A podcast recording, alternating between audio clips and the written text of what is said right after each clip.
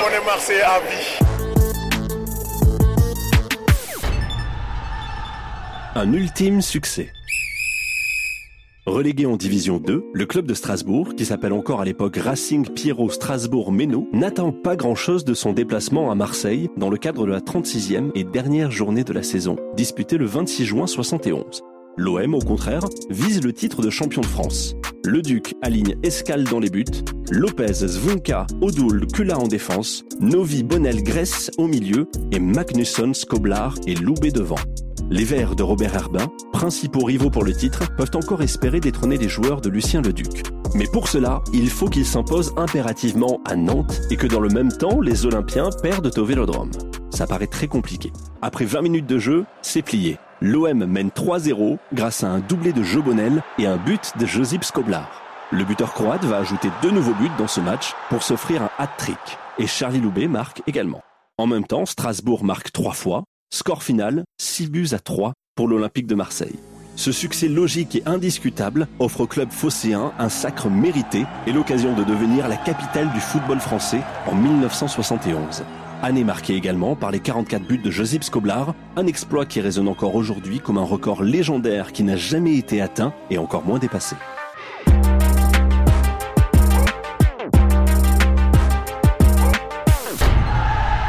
Le succès au Pirée.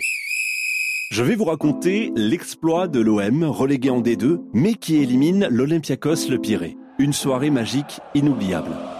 38 593 supporters enflammés sous les clameurs des virages du vieux Vélodrome. Ce 27 septembre 1994, Marseille revit. Rétrogradé en Super D2 quelques mois auparavant, l'OM se qualifie pour les 16e de finale de la Coupe UEFA en sortant l'un des favoris, l'Olympiakos Le Pirée. De mémoire de Marseillais, cette douce soirée d'automne résonne encore comme l'une des plus belles ambiances de l'histoire.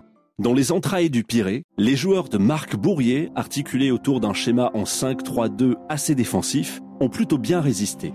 D'une part, à l'atmosphère électrique du stade Kareskakis, notamment celle des Ultras de la Gate 7, la porte 7 des Enfers, et d'autre part aux Grecs, certains de ne faire qu'une bouchée avant de se heurter à un mur solide et à une organisation rodée.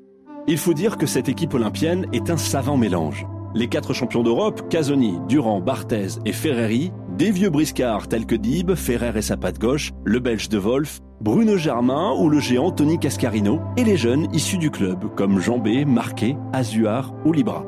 En résumé, une défense expérimentée, un milieu de vétérans et une attaque composée d'un artiste vieillissant, Ferreri, et d'un Terminator, Tony Cascarino. Ce soir-là, l'OM fait mieux que résister d'ailleurs, malgré l'expulsion de Jean-Philippe Durand, la toute première de sa carrière, puisqu'il l'emporte grâce à ce boulet de canon signé Jean-Christophe Marquet. Le retour à l'aéroport de Marignane vers 4h du matin tourne à la frénésie quand plusieurs centaines de supporters escortent le bus des joueurs jusqu'au parking du Vélodrome. La presse s'enflamme aussi dès le lendemain. L'OM comme au bon vieux temps, titre le quotidien L'équipe en une. Le match retour est synonyme de magie retrouvée. Marseille fait à nouveau son OM sur la scène européenne après la large victoire sur des Grecs présentés comme des ogres. Ce soir-là, l'OM n'est pas mort. Comme le rétorque Bernard Tapie dans le vestiaire avant le match, ils ont deux bras et deux jambes comme vous. Ce soir, vous n'êtes pas une équipe de division 2. Vous êtes l'OM et l'OM n'est pas mort. Une causerie d'anthologie pour un groupe survolté, à l'image du capitaine d'un soir Marcel Dib et sa crinière au vent qui répondait d'ailleurs à son président Je sais pourquoi l'OM a gagné la Coupe d'Europe et nous non. Dib se souvenait de sa finale perdue avec Monaco en 1992 face au Werder de Brême. Dib terminera le match exténué, le visage couvert de larmes de bonheur. Sur le gazon du vieux vélodrome qui se souvient encore de Benfica ou de l'AC Milan, le public vibre à chaque dribble de Jean-Marc Ferreri. L'OM mène 2-0 et la qualification est acquise. Fefe va les régaler une dernière fois de la soirée avec ce centre parfait pour Tony Cascarino qui s'y reprend à deux fois pour inscrire le troisième but olympien l'Irlandais ne laisse jamais passer une occasion de but. C'est un tueur, un braqueur de surface. Ce soir-là, avec son doublé, il porte son total de buts avec son nouveau club à 17 en 13 matchs avec l'OM. Certains rêvent déjà d'un successeur à Gunnar Anderson et à Jean-Pierre Papin. Les nuages sombres de l'affaire VAOM noircissent encore le ciel marseillais, mais le temps d'une soirée, la cité phocéenne s'offre quelques heures de bonheur. L'OM est en 16e de finale de la Coupe de l'UFA et se reprend à rêver.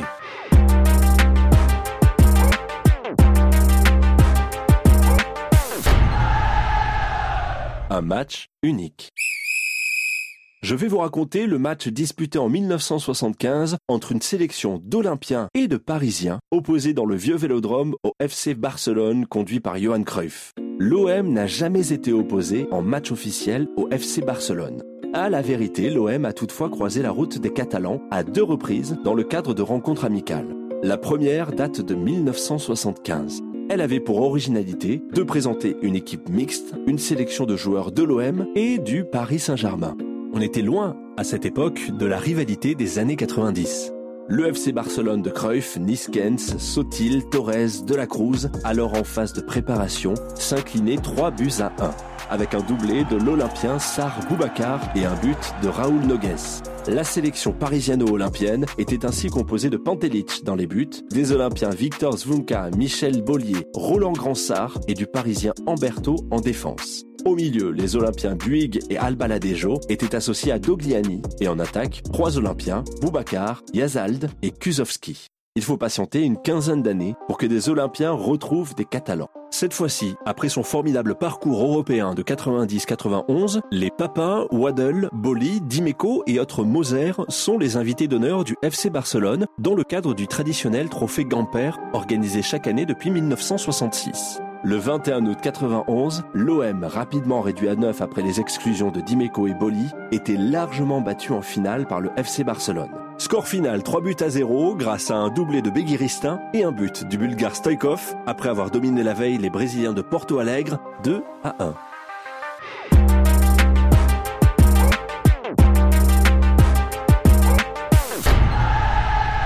Classico en 8 dates. Je vais vous raconter 8 dates qui ont marqué l'histoire des classicos entre l'OM et le Paris Saint-Germain. Au total, l'Olympique de Marseille et le PSG se sont rencontrés plus de 90 fois au cours de l'histoire, toutes compétitions confondues. Dans une telle confrontation, l'enjeu est crucial tant pour les joueurs que pour les dirigeants ou les supporters. De nombreuses anecdotes autour de ce classico restent dans les mémoires des fans de football et certaines valent vraiment le détour. En voici quelques-unes. 12 décembre 1971, le premier classico. Le Paris Saint-Germain affronte pour la première fois l'Olympique de Marseille le 12 décembre 1971. Un duel déséquilibré pour un classico qui n'en est pas encore un. Le PSG étant fraîchement promu en Division 1 et Marseille trois fois champion de France à l'époque. Les Phocéens se sont donc logiquement imposés 4-2 dans leur enceinte grâce à un doublé de la star yougoslave Josip Skoblar.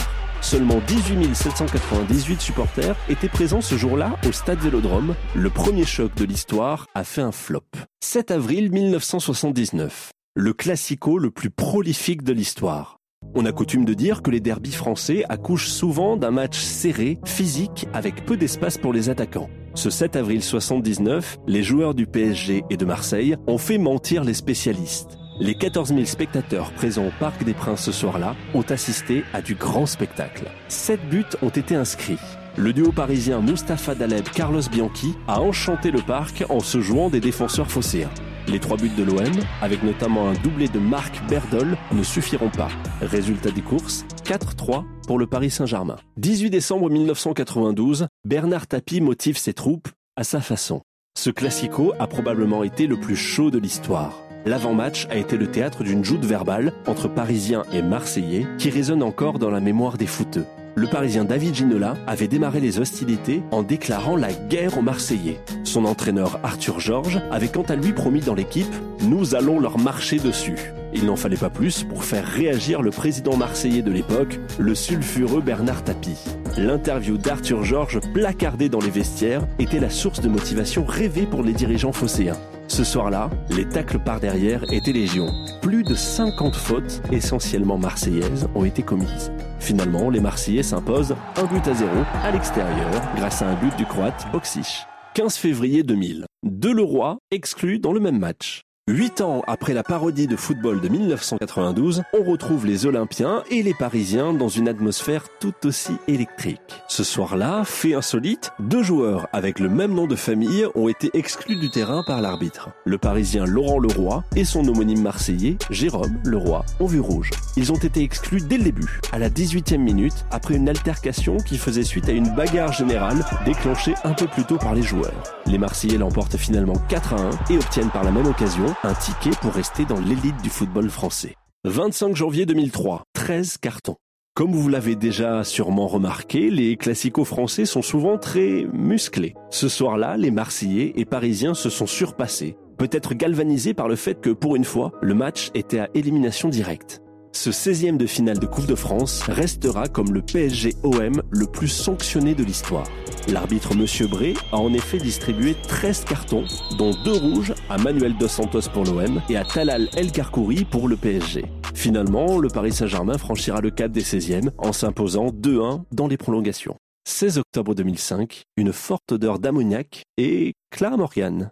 C'est peut-être l'une des anecdotes les plus mystérieuses dans l'histoire des classicos français. Le PSG accuse l'OM d'avoir perturbé sa préparation. Une forte odeur d'ammoniac aurait régné dans le vestiaire parisien avant le match. Leur entraîneur Laurent Fournier est même victime d'un malaise et de vomissements. Le délégué du match parle d'une atmosphère qui piquait les yeux et la gorge.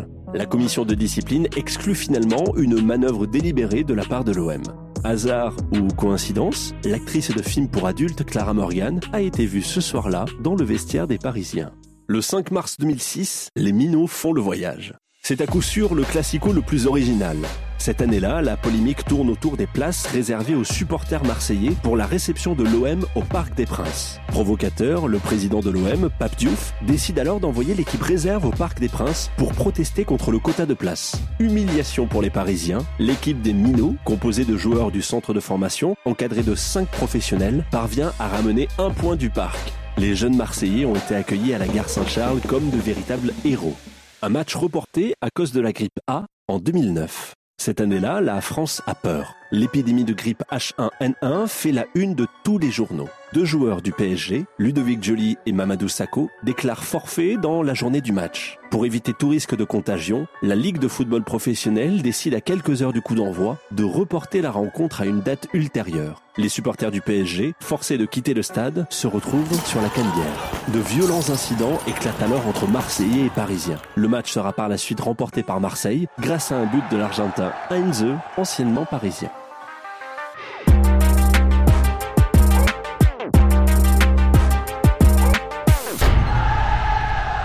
La main de Vata. La porte est lourde, blindée, les gonds renforcés et la serrure réputée incrochetable. Qu'importe, l'OM a bien l'intention de la forcer. Car derrière cette porte se trouve un aller simple pour Vienne et la finale de la Coupe d'Europe des clubs champions, prévue le 24 mai 1990. Et l'OM ne redoute pas ce déplacement à Lisbonne. Les Portugais ont été surpris à l'aller au Vélodrome par la puissance physique des Olympiens et par la qualité de Waddle et Papin. Privé de leur défenseur central brésilien Ricardo, Benfica a eu deux semaines pour se préparer et trouver le moyen de contrer les attaquants marseillais. L'OM croit avec passion en ses chances de qualification pour la première finale européenne de son histoire. La seconde période du match aller, encore dans toutes les têtes, n'y est pas étrangère quand le verrou portugais avait sauté plusieurs fois. Mais l'OM sera finalement éliminé par une main celle de l'Angolais Vata, dont on parle encore aujourd'hui sur les quais du Vieux-Port, a privé les Olympiens d'une qualification historique qui leur tendait les bras après une rencontre hachée qu'ils avaient plutôt bien contrôlée, jusqu'à ce corner fatidique tiré par Valdo à la 84e minute. La déception et le désespoir se sont abattus telle une chape de plomb sur les joueurs, l'entraîneur Gérard Gilly et les dirigeants. Ce terrible but inscrit de la main a trop ressemblé à un coup de poignard pour qu'il n'en reste pas une blessure éternelle. C'est une autre blessure, alors que la demi-finale contre Benfica se profilait, qui allait marquer les débuts des ennuis marseillais. Le gardien de but Gaëtan Huard, victime d'une fracture du tibia gauche, avait dû laisser sa place à sa doublure, l'ancien gardien stéphanois Jean Castaneda. Un but stupide encaissé à Brest en championnat, un manque cruel de compétition de haut niveau allait entraîner la chute de celui que l'on surnommait pour son talent El Gato.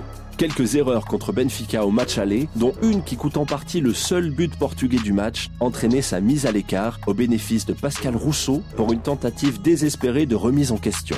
Opération à demi réussie, Castaneda convalescent était rappelé pour affronter donc les Portugais, dont leur monumental stade de la Louse, où 110 000 supporters s'étaient entassés en ce 18 avril 1990. Benfica, double vainqueur de la Coupe d'Europe des clubs champions en 61 et 62, quatre fois finaliste, affrontait donc en finale les Italiens de l'AC Milan au Prater de Vienne.